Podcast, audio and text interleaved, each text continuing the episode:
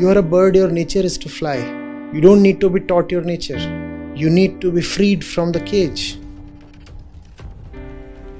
But we are pretty special characters. Instead of opening the door of the cage, we try to teach the bird to fly within the cage. And this we call as spiritual effort. Whom are you deceiving by participating in all those ridiculous flying lessons? Just erase the boundaries, just unlock the doors. You don't have to create anything, you have to get rid of a lot. And after that, creation happens on its own.